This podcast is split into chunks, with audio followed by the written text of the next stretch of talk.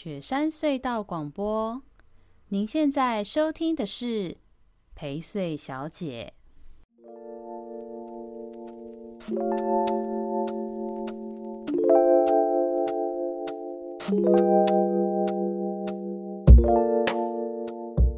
大家好，欢迎收听这周的陪睡小姐宜周大事，我是薛成义。Hello，大家好，我是小帮手。嗯，小帮手，你今天是一种就是准备好的热情来介绍自己。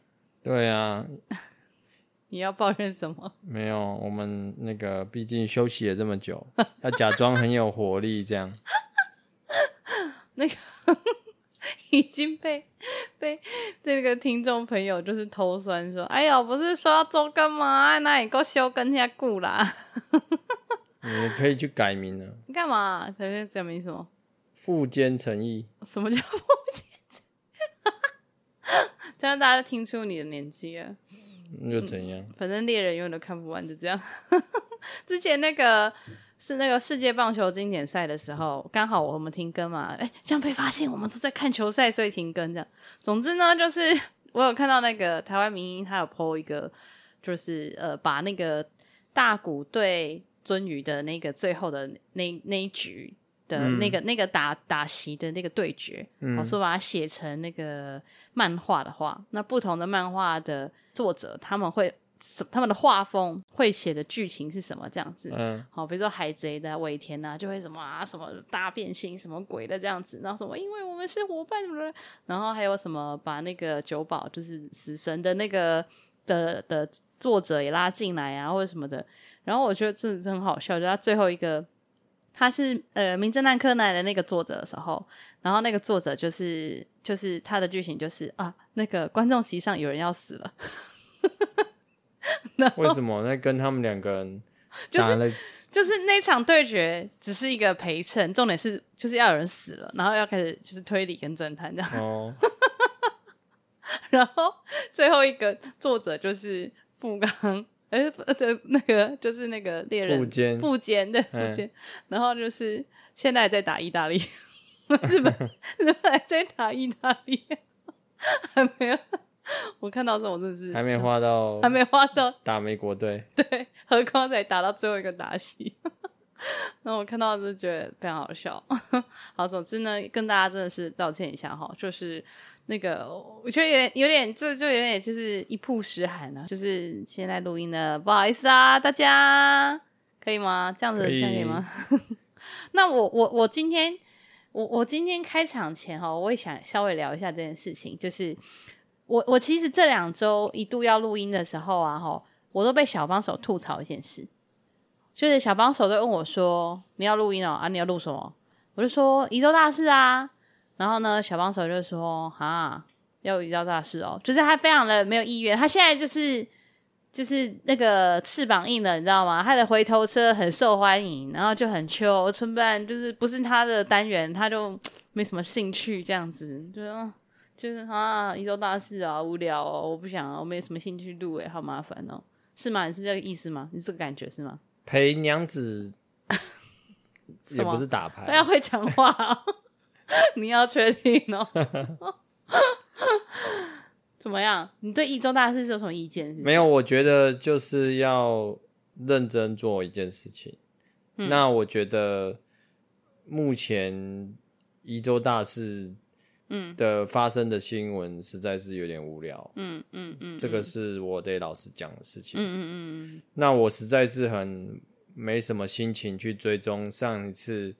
那个新闻提到的什么几千亿、几百亿即将在宜兰发生的二十年最重大的一个建设的一个期程，准备要开始嘛？接下来十年投入的那些钱，嗯，嗯我觉得那个离得离得我们太远了。嗯嗯嗯嗯嗯。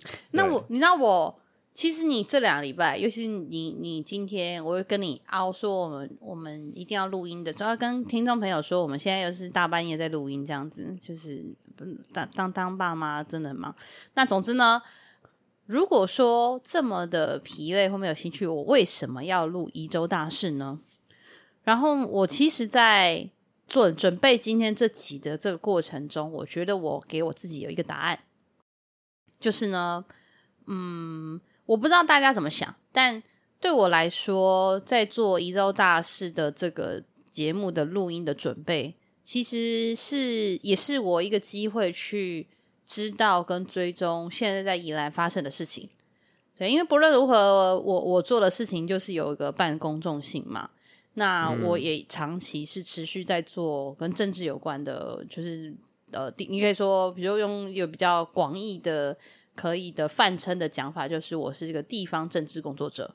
作为一个地方的政治工作者，我确实可能其实要做的事情，就是要不断的去更新或了解地方的一些大小事，或者是一些民情舆情状况啊，甚至有一些政策的推动阶段，或者是曾经做了什么事。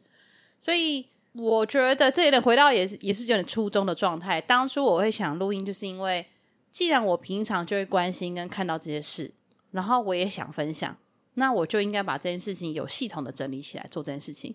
所以也一度有一点点好了，过去两个礼拜算是有点小迷惘跟小偷懒嘛，觉得好像哈我我对我必要吗？我我需要吗？可是仔细想想又，觉得哦，好像这么做是有一点点道理，对我来说啦。可以啊，好，嗯、所以呢，我们就准备进新闻好了，不要啰嗦太多。对，讲太长，我决定要剪掉。哎，不要，好，开始了第一题。宜兰金陵新村若招商不成，县政府拟还地还给国防部，那地方是表达反对的。你知道金陵新村在哪吗？然后我跟你讲，其实，在讲这些东西的时候，都会去回应到之前的自己。讲这句话真的在干什么？就是你看金陵新村，其实也是我们曾经在宜州大师有提过的一个地方。嗯、虽然你可能忘记，可是我在讲，大家就会是有印象、有印象、有印象。我就要的就是我自己会对这件事情了解，大家也对这些事情能够有一点点的印象跟关心。有这些印象跟关心，就有机会对这件事情都能够改变的。我我觉得，我觉得这是做社会参与的工作很重要的一件事。好，总之金陵新村是哪里？你还记得吗？不知道。东山乡金陵新村。嗯，好，就是那个三岔路口跟广兴那个加油站之间，左边、嗯、是不是有一片荒地？有没有印象？有点荒凉。好、嗯，那个地方就是金陵新村。那为什么是新村？所以以前是眷村的房子。嗯，对，这个地方是呃联勤三零一厂退休的员工和家属居住的眷村。那在国防部新建新的眷舍之后，这个。旧眷村就没有人居住了，长期都闲置在那里，这样子。它是一九八零年代的时候新建的，这样。所以呢，这一片土地哈，其实我也觉得这片土地现在县政府如果要还给国防部，是有一点奇怪跟荒谬了。因为呃，从二零一六年起就开始，诶，你要透过促参的方式招商做社宅嘛。那评估不可行之后，才说要做高龄友善园区，到现在找不到厂商，进行第四次的招商都找不到。虽然就说啊，好不容易争取来的土地要还给国防部，那其实这真的地方都在质疑说，招商不顺根本就是因为县政府你没有决心要做嘛。那把好不容易争取到这土地还给国防部，实在太浪费的。因为其实大家知道。事实上，我们台湾的土地，尤其是这种相对比较都市里头的公共空间跟土地，很多都不是在县市政府、县政府或者是乡镇市公所的手上，它可能都在中央，什么国有财产署啦，什么国防部啦，什么哪里呀、啊，会不会？嗯，所以你如果想要能够有这种更高度的呃公共空间土地利用机会，真的就是要透过像这种中央拨给地方。的方式拨用给地方的方式来做，那你看那个地方，如果真的可以做社会住宅，或者是做高龄友善长照，诶，那个区位跟那片土地的平数，然后做这样的公共建设，事实上，我觉得是在这个未来的宜兰的地方的发展上，是还蛮有帮助跟重要的耶。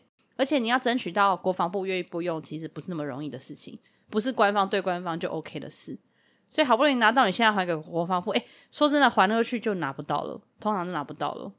那上呃，听众朋友应该有印象，之前我们就有讲过嘛，那个眷改基金这件事情，就是国防部有好多好多的土地，现在国防部也在做一门生意，就是土地买卖。他也没有到买卖啦，就是用土地开发这件事情来土地大富翁。呃，国防部在全台湾告有很多地方有这种老旧眷村的改造。都可以开始变成什么住宅区跟商场，就是开发那个地方来赚赚钱钱这样子，然后就是 OT BOT 什么的。那你既然都要去做这样子的经营的话，其实事实上你可以更符合地方的需求去做这件事情的开发发展。所以这块地如果是真的真的还回去，是真的很可惜。说实在，嗯，在我我想要聊其中一个相关，但是会离题的。好，没关系。就是你提到这块地最早是想要做，现在我都让你说。现在你 最早提说是要做社宅嘛，对不对？对，嗯。那我就问，宜兰县有什么色彩的需求？哈？为什么会没有社会住宅呢？较便宜的租金或者是买价，通常是租金啊。是吗？是啊。你我们最近最近那边看房房子就贵的要死。没有没有，买不起的人，那租的人呢？我对，那以我的观察啦，我觉得，呃，土生土长的宜兰人其实是很有财富的。嗯，那这群人其实是到他们的二代，那呃，应该是说还是要再定义一下这个二代生长的年份，就是嗯，战后婴儿潮后的那一代，现在是我们的父母。大概就六七十岁，那他们的下一代的这一代三四十岁，三四十岁的这一代人，通常小孩子也生不多，可是呢，却继承了呃，基本上就是整个宜兰所有的土地也好，还有不动产的房屋，那有更多的是房屋是晾在那边，是没有去经营，是闲置的。那闲置的原因有很多，可能是。小孩子就没有要想要回来住，就在外县市发展了。那总之呢，这个房子就是小孩子的财产。那所以总之呢，我在宜兰生活这么多年，我觉得宜兰的这一辈的孩子其实是没有这么有租屋的需求。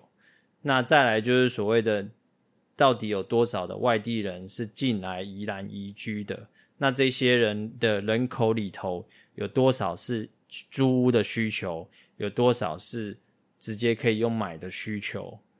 嗯、那买的时候又又牵扯到，呃，那哪里可以盖房子？嗯，嗯对。但总体来说，我觉得，嗯、呃，政府现在当然有两个路径一直在推动所谓的让居住成本平民化，嗯，的一个、嗯、呃社会福利措施。一个路线当然就是提供国宅。做社宅，嗯，用新盖的、新建的去做。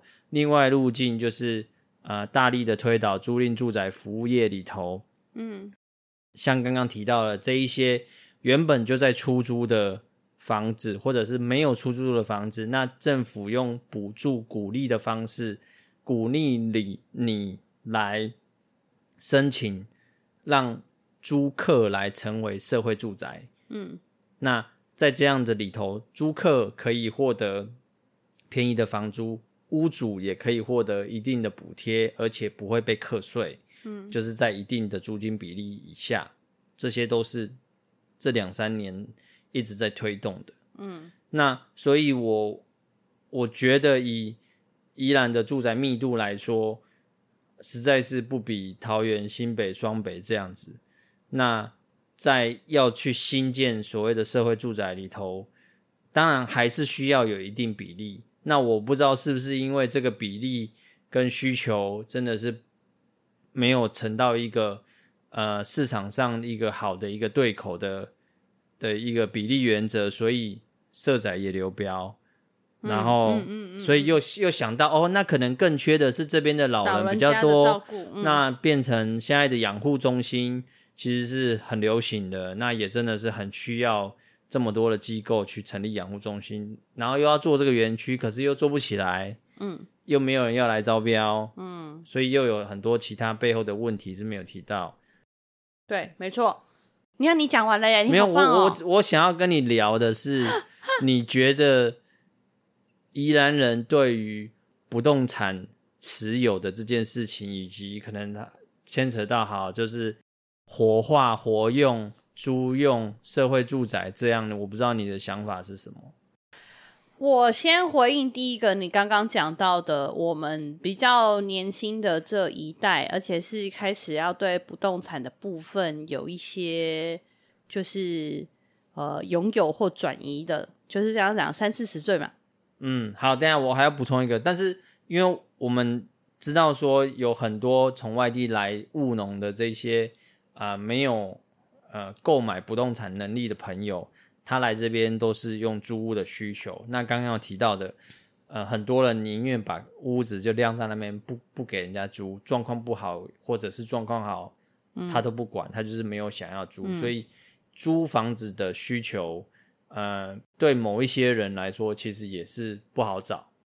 是啊，所以啊、呃，我先讲完，就是确实，呃，今天有有一部分的人，他其实是有家里延续的房产的。先不说他是不是有要跟家里的人住在一起继承这些房子，嗯，我就说他他有些人的选择是因为他不想跟家人住在一起嘛，即使家里有房产，但是他。他不会继承得到，或他没有想要使用到，所以他就是得自己找地方租房子或买房子了。那大多数部分这种时候，我们三十岁这部分的人都会可能选择直接买房，是吧？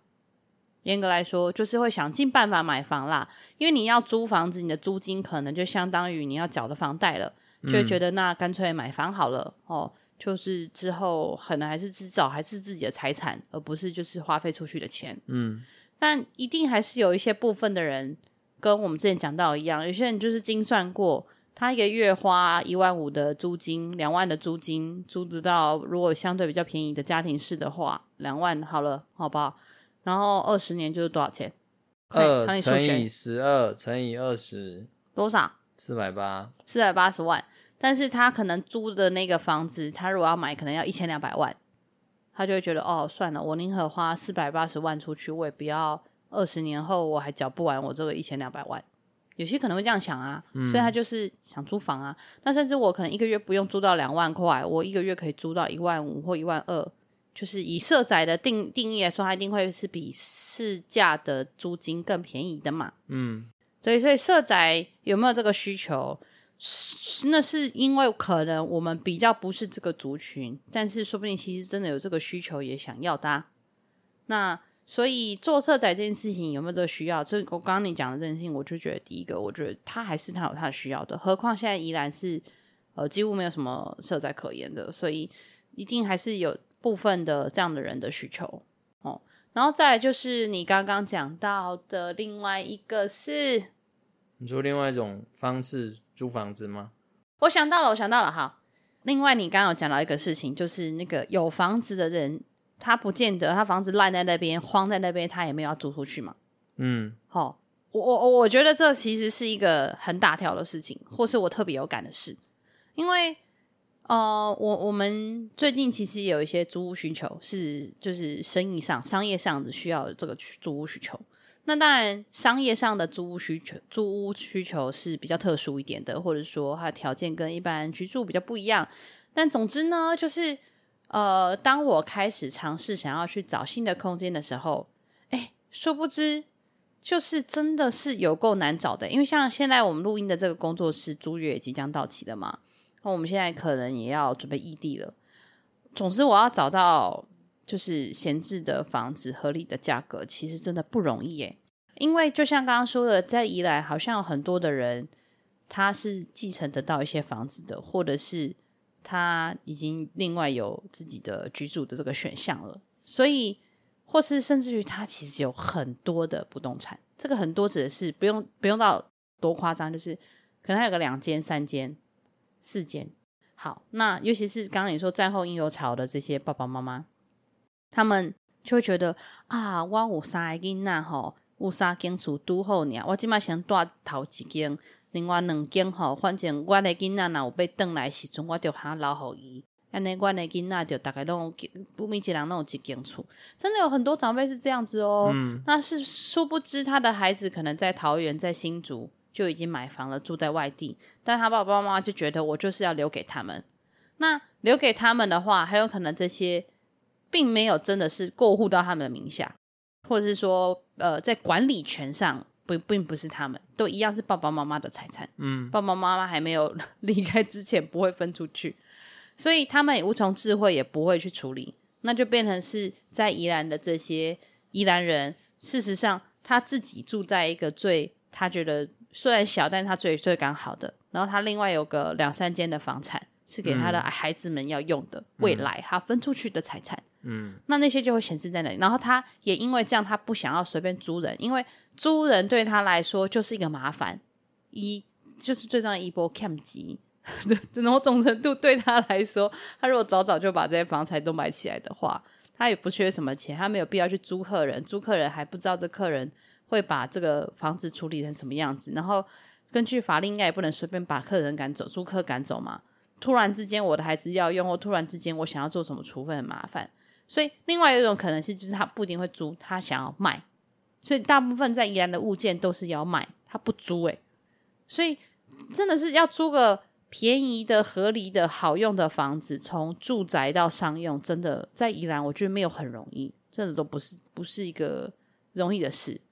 嗯，但你你刚刚讲，如果是商用，那其实是另外一个对啦会思考的因素。那我们最近也才看到一篇文章，在讨论所谓的农地如果变成工厂、非农用的时候，呃，是被限制了。那这个整个农业、工业用地的成本的高昂，商业用地的高昂，呃，一平五六十万去做工厂的配置的设置，是怎么可能发生这些事情？嗯，那所以，嗯、呃，成本就是在台湾的不动产的市场就是很畸形啊，这、嗯、就，就是台湾跟全世界最大的差别嘛。之前跟一个日本的日本的朋友在日本聊天的时候，他也说，就是。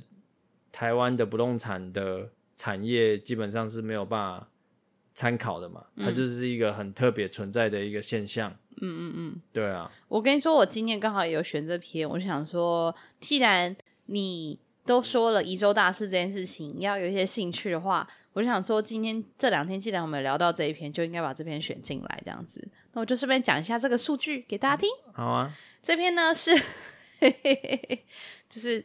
呃跟大家插播介绍这篇，这篇是个社论，然后然后小帮手还跟我说，你要看呐、啊，你要知道我对面在想什么啊，他对面指的是跟我就是价值观比较不一样的一边，这的他的论述跟逻辑是什么这样哈，这是经济日报的一篇社论啊，叫做释出农地活络经济。那大抵来说呢，他就是像刚刚小帮手大概讲到的事情，就是他要去讲到说，呃，台湾的农地的占比跟数量，吼，在这个跟国际上的各种国家的去比较的话，呃，是有一点点，就是比例上是有点奇异的，因为。呃，农业的生产非常的低，经济的生产跟影响啦，非常的低，但是却占了我们的呃国土保留了很高很高的比例，这样子。好，然后再加上我们的就是台湾的土地资源相当有限呐、我们是全球中大型国家第二高的人口密度，仅次于孟加拉，然后以及最高单位的面积经济活动每平方公里达到多少钱，这样远高于美国跟德国什么什么什么的。好，然后等一下再来挑剔他。到这个新闻的标题，跟如果网友想要有兴趣去看的话，他要怎么搜寻？我刚刚就讲了，它标题叫做“事出农地活络经济”。好，okay. 他的标题就是这个。好，你有没有在听我讲啊？然后呢，他说台湾的农，台湾的这个要维持这个庞大的农业部门，哈，我们让农业用地多年来维持在八十万公顷上下。占我们台湾大约总面积百分之二十二，远高于全球的平均百分之十一。好，日本是百分之十二点五，南韩十七点五，美国十七点一。好，那英国是比较高，英国接近英国的百分之二十五点三。那在考量台湾呢，有七成的山地，等于是在三成的平原上面保留了三分之二左右的农地，比例上远高于上述诸多国家。哦，他的写法是这样。然后他又讲到说，刚才你讲的嘛，就是说，呃，我们的一些用地的成本啊，比如说五谷工业区的工业用地，每平要六七十万，泸州大概四五十，泰山七八十，制造业都很难负荷这种成本。哦，日本的冲绳地价大概三万块，然后呃，像神户的工业用地，大概日本的神户哦，大概只需要六点五万，都是我刚讲这些都是新台币。哦，所以嗯。他就说，就是就是这样子，台湾的工商业和住宅发展几十年来不知道增加了几倍，但是我们的国土规划居然是让农业用地数十年保持不变，不让其他高生产力的工商业和住宅用地显著来增加。如此的土地规划政策完全跟不上时代的脚步。台湾人有这么高贵吗？必须享有比日本就是百分之十二点五和美国十七点一更高比例的农田风光吗？现代战争在一个没有腹地的国家，有可能变成长期抗战，需要半年以上的人民粮食储备吗？哦，就这样讲，这样子哈，对，就是大概是这样这样。然后你要讲什么？你刚刚说你有想要补充，或是吐槽，或是赞同什么吗？哦，没有，我已经那个想到他这个论调有一个那个盲点，盲点。嘿，你说，就是说，因为他用一个数据相比嘛，对，就是。二十几趴比十二趴的国际标准嘛，对不？全球标准嘛？啊，对对对，嗯。那重点是他刚刚也提到了，台湾总共维持八十万公顷，对不对？对。那你用台湾的二十二 percent 等于八十万公顷，美国的十二 percent 等于几公顷？可能是几千万公顷。没错。所以他不能用比例。对，你不能用同样的比例去看待这件事。没错啊，因为他用。他用那个比例就已经那你光日本日本的国土是台湾的几倍？他他只维持台湾的一半嘛，对不对？十几趴。那重点是他他的国土面积，假如是台湾的八倍的话，嗯、所以它总生产面积是台湾的四倍。嗯哼。但是呢，它的总人口也是台湾的四倍，刚、嗯、好啊。嗯，差不多一亿吧。嗯，一亿出头日本人。嗯嗯。对，那所以。所以才会说，那你可能如果说真的要比照一个比较相近的数字，是来到战时备粮的话，那你可能就要从总人口数来比上总生产耕作面积来相比，嗯，嗯嗯或许就可以有一个同样的基准。嗯嗯嗯，没错。而且我觉得他这种说法也很很很怪，就是像我刚刚讲了嘛，他说。呃，他的他还有一个算法说，台湾有七成面积属于山地，那用比平原比例来调整的话，哦，那平原的经济承载就要扩张三倍。这个其实是呃，这这这这这，就是他的他的算法是这样。嗯，好，那然后他又有一个算法是说，呃，就是我们呃让农业用地维持在八十万公顷上下，然后山地不要去算。诶，可是很奇怪呢，有不少的山地其实算农业用地。所以他的这个算法，根本我就觉得这边偷偷塞一点，这边偷偷缩一点，那边通通添一点，所以才会有这么相对感觉比较悬殊或者是奇怪的比例。我认为它这里面有很多的呃计算细节，应该是相对不合理的。但是他把可以写的行云流水，好像就是哦，好有道理哦。我们怎么浪费那么多土地是要维持农地的模样？这样子就是感觉，嗯、我我觉得啦，这个数字其实我。快速读完之后，我会觉得不对，他的这个算法一定有哪里偷灌水，哪里偷缩水，嗯、一定有这种事情。嗯哦、要写社论，应该就是对。然后，但是他他也有拿了一个绝对的真实数字相比，嗯，就是呃每平的工厂啊，对对对对对。对，成本的确是是。非常的夸张。我同意，我同意。说的外国的是。一流是。开发国家水准是。差太远的，是是是是是。那这样是不利呃非农业的经济发展的，嗯，是。所以其实应该要做的是把合理的、合适的工业、工商业发展的用地规划出来，但那个不一定是要缩编或使用农地啊。然后这我就要讲，就是因为这篇文章的开头吼，你知道他写的什么？他开头写的是说。去年申请纳管的三点二万家农地违章工厂，在一年之后，也就是今年的三月十九日之前，要提交工厂改善计划书，否则就会断水、断电，甚至拆除。那经济部统计，其实到今年一直都还有一点六万间工厂都还没有交哦。也就是说，这些人就是在这些人就在赌嘛，这些人就要赌说啊，我我你真的会断我水、断我电吗？还是拆我吗？这样好。然后他写的超挑衅的，呃，后续如何发展，正严厉考验着这个宣称清廉勤政爱乡土的政府的施政魄力，社会正在高度的瞩目。这样子，好，然后他就说，这个会让违章工厂演变到这种棘手的状况，是因为大家都得过且过啊，缺乏远见和执行力啊。好，不论是豪华的农舍农宅，还是住呃工业住宅还是违章工厂，都是因为哦，所以然后后面就开始讲我们刚刚讲的这些数据了。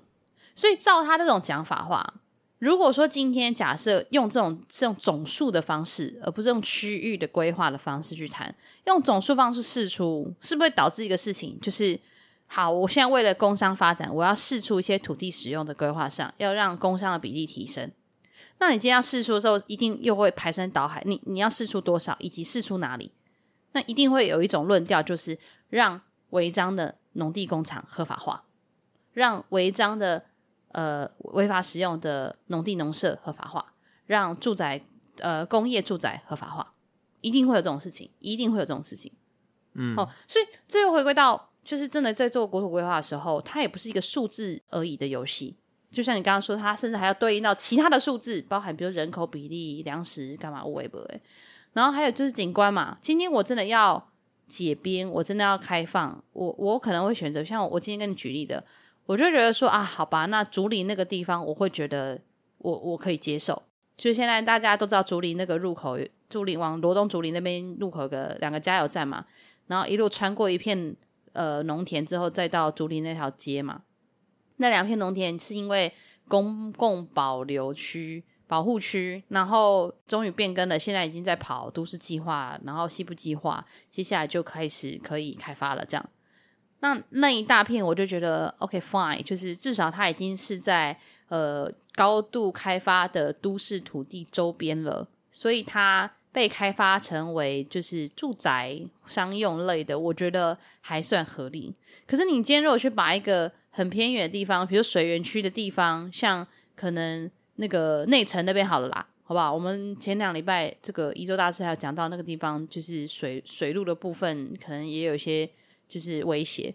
如果你在那个地方莫名其妙跟我说你要开发一个就是住宅或工商业的区域，那很，很怪啊！不论是我刚刚讲的前面，你要知道合直接合法化那些散落在各地的，还是你要去离奇的开发一个不相干的区域？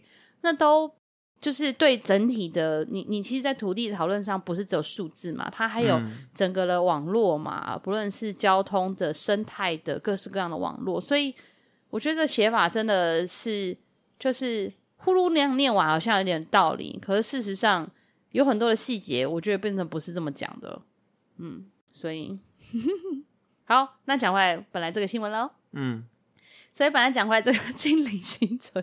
我真的是有个会扯我们，然后呢，这个金陵新村，总之呢，就是就是呃，地方是有反对意见，希望县政府不应该把它还回去啦。哦，那我们就接下来就看下去，县政府会怎么做喽？是否招商得到呢？所以他可以不还回去，然后再想一个新的用法，然后再然后对，计划一次吗？比如说盖商场，然后再继续 BOT 之类的。哦。可是我在猜，可能困难，因为他当初跟跟国防部要求拨用的时候，啊、应该是有社会性的的的意义意图，所以中央才拨用的。对啊，怎么可能说让你后面游戏规则一直改，然后还是可以？真的，可是社会性的，你看现在就是有这种惨淡的状况，你县政府盖不了，想要找民间企业来投资，可是社会性的的这种。建物就是赚不了钱，所以没有民间也不会拿钱出来。你的钱要哪里来呢？对不对？好，下一题，我觉得这个神扯哦，这这个这个这个新闻神扯。头你知道吗？头城有火化炉，诶，就是烧大体的火化炉。头城其实有有一个，就是不是每一个乡镇都有吗？没有啦，没有个每一个乡镇都有，但头城有。头城有一个百合陵园。头城那寿园、福园都没有吗？寿园、福园当然有啊，可是他不是每个乡镇啊。寿员是寿园，福园是服务员啊。哦，对啊，对啊，对啊。那头城这个火花炉已经完工二十年了，都还没有烧过任何一具大体。然后最近他们想要报废，啊，就是没有人去用啊。然后它是宜兰县头城镇第五公墓的百合陵园的火化炉，哈，镇公所向审计室申请报废。结果居然发现呢，他们这二十年来都没有火化过大体。审计室要求镇公所说明，那内政部也要追讨回当初补助的大概四千万的工程款，这样子。哦，那现在的这个蔡文镇长蔡文义就说，他火化炉建造是二十年前的事情，报废是前面那个镇长提出来的，这么情形啊？我再了解一下这样子，说不出所以来。头城镇这二十年镇长都不知道干什么，那真的很荒谬哎。所以头城人都是去福原，或是寿园，对，去大部分去福原、花林园，但那个是安置的地方，都没有火化，火化炉都是对，都是在福原居多。就是福福原寿园这样，西北在福原，西南在寿园，大多数是这样子，没错。哦，对，就就是看你办在哪边嘛，这样。像最近，所以嗯，他们的镇长都不知道这个是金鸡母，哎，对啊，好好笑。可是他当初的规划应该有很大的问题，吼，就是说他这个这个地方其实。呃，他是镇公所在二零零三年跟二零零五年向内政部争取到了三千九百多元多少万，大概四千万了。好、哦，在二零零六年就盖完了。那附近的居民抗议说会有环境污染，而且他还没有取得连外道路等问题。他完工之后就一直没有用。那隔了十年，光是搞这件事情搞了十年，在二零一五年要公告启用了。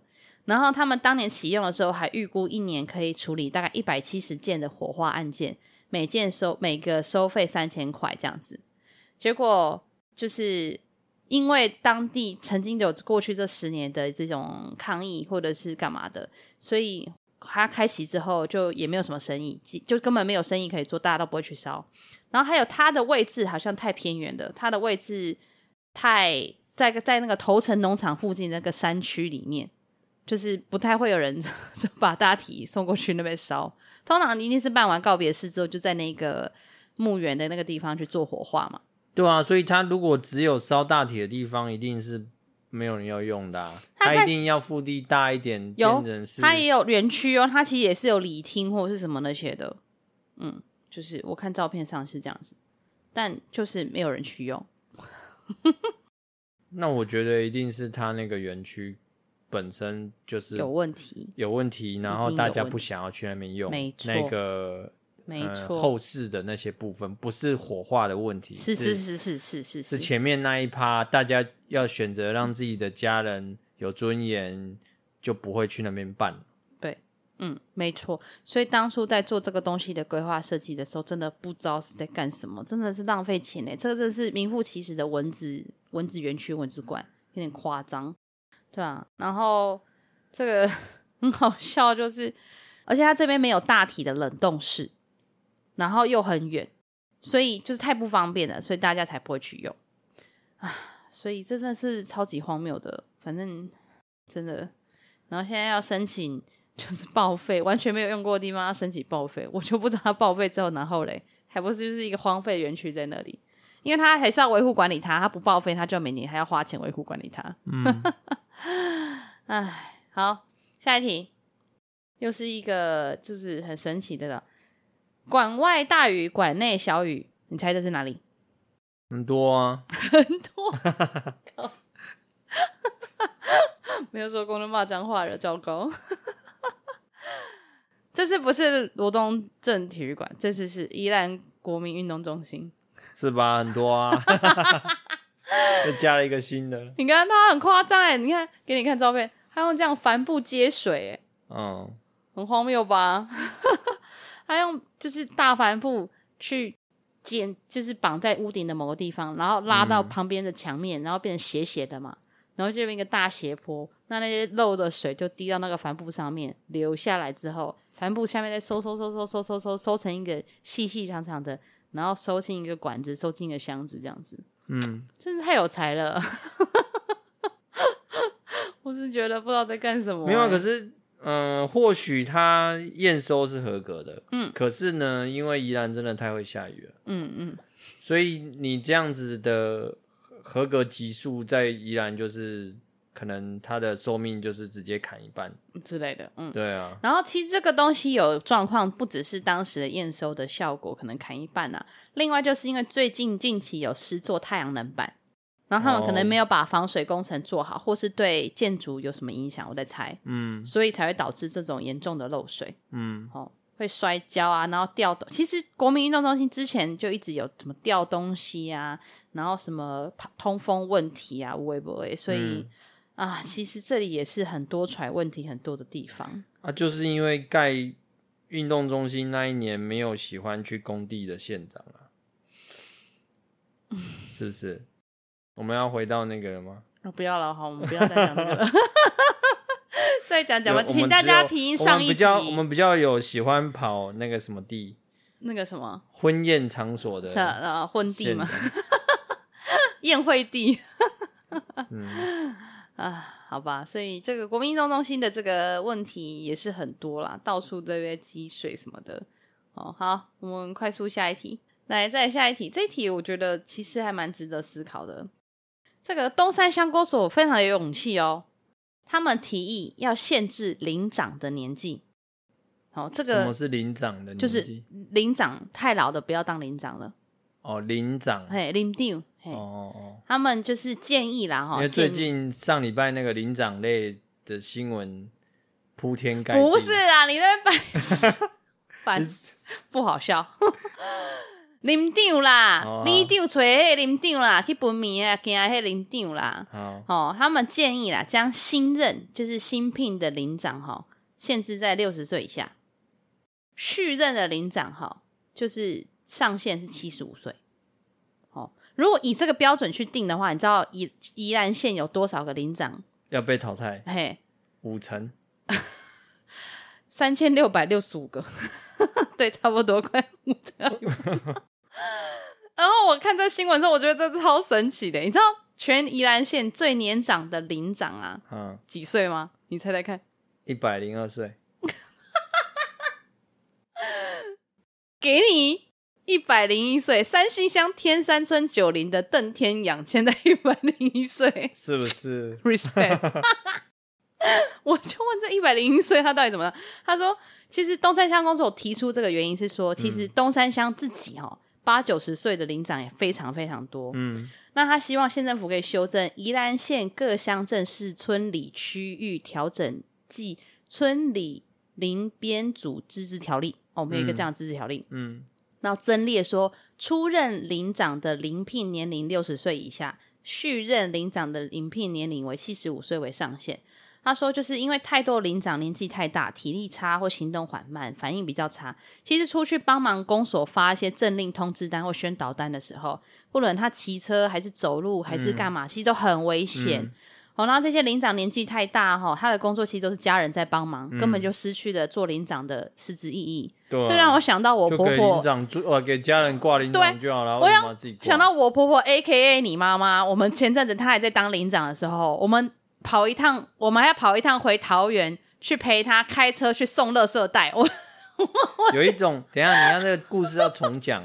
有一种里长呢，喜欢把他的分配款拿来买小东西，为什么呢？因为小东西可以再发给发给就是居民，那居民就觉得有拿到真实的东西，他就觉得说，哎，他这个的里长有在做，他这个里有在做事，或者是说，哎，这个里有福利。但事实上呢，所有的礼拿到的这个分配款都是一样的嘛，只是说用在有形，用在无形，或是什么这样。那总之呢。就是我妈妈的这个里长呢，就喜欢买品质很烂的卫生纸，品质很烂的洗碗巾，品质很烂的垃圾袋，袋就是最标准的这种有体积，然后有分量，然后又每天会消耗的东西。那这时候呢，衰到的就是谁？就是他底下的这些领长们，几百几千个小领长们，那他就要，而且还很好笑哦。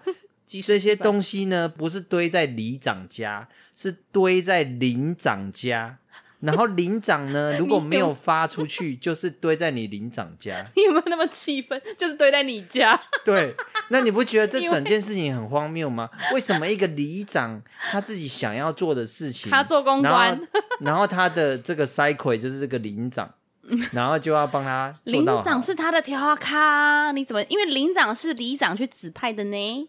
是是啊是啊，所以所以我也我也我也很想骂那个啊，我们自己家人嘛，说你你就是你就是爱爱去挺这种。对啊，没有啊，我觉得而且很多长辈就喜欢拿这种小东西贴掉后康，因为他会给这些领长哈，比如说我这个这一领九十二领，好，但他买这个垃圾袋，他会买。他可能会买，就是一百八十份，然后每个领长再多拿个两份这样子。那很多领长就觉得说啊，不要紧啊，我替你送哦，我马上给他一个。然后我当时啊，你这你这里有的人根本没无带来家，迄个里长过过捏起来，给你用捏一个捏一个捏一个，我们家就变成一大箱。我真的不知道那，然后又是就像刚刚说的，又他又是品质很差，因为这个里长怎么可能有办法买很好的东西？他一定是买最便宜的嘛，就是那种卫生纸，一看就知道应该是充满荧光剂的那种。哦，我就觉得很困扰，我们用跟不用都不是诶，真的是气死。好，总之其实还有一个事情呢，我觉得东山乡公所提出这个事情很勇敢，而且也很正确，就是因为他说其实是觉得有人身安全问题。而且你如果都是请家人帮忙，也失去当领长的意义啦，不如就封你的家人来做嘛，对不对？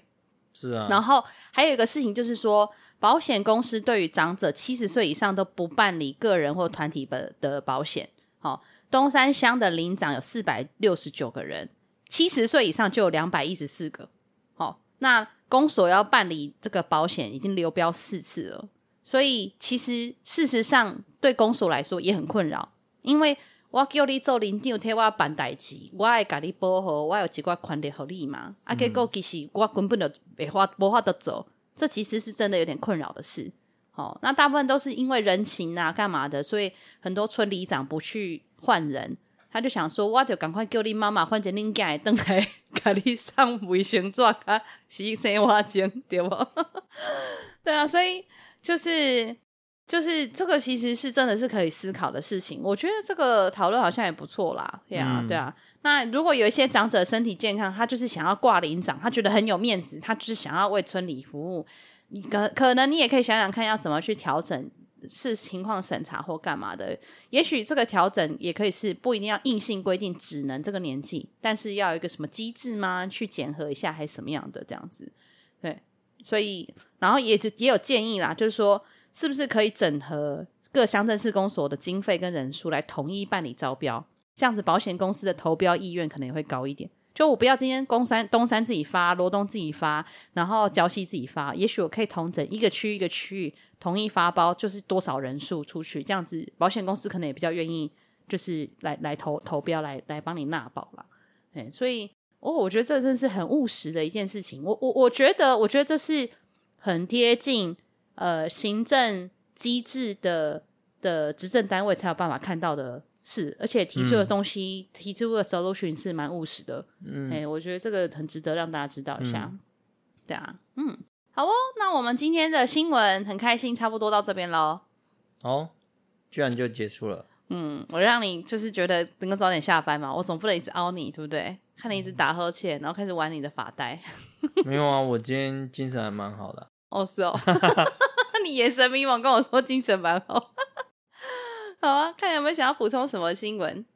没有，我好哦，好哦，那就欢迎大家再到我们的脸书或 IG 来跟我们分享。然后最近我的 IG 有分享一些 Reels，是之前东京食品展的，以及就是呃我们最近的生活，比如说去田里面插秧的那一个 Reels，好像效果蛮好的，因为就是让大家一分钟看了解就是插秧怎么回事。因为我真的发现太多朋友，我就说哦，我们有种田，说种田不是很辛苦吗？不是要插秧吗？嗯、就是大家都还在以为用手插秧呢，嗯、我就觉得不行，这样子不对，所以我就快速做了一个小影片，大家很快知道，效果还不错。嗯、对，然后我我还没把它上 YouTube，说不定上 YouTube 效果也会不错。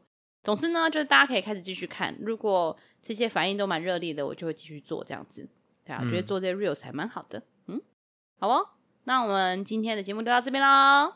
好哦，谢谢大家，拜拜，拜拜。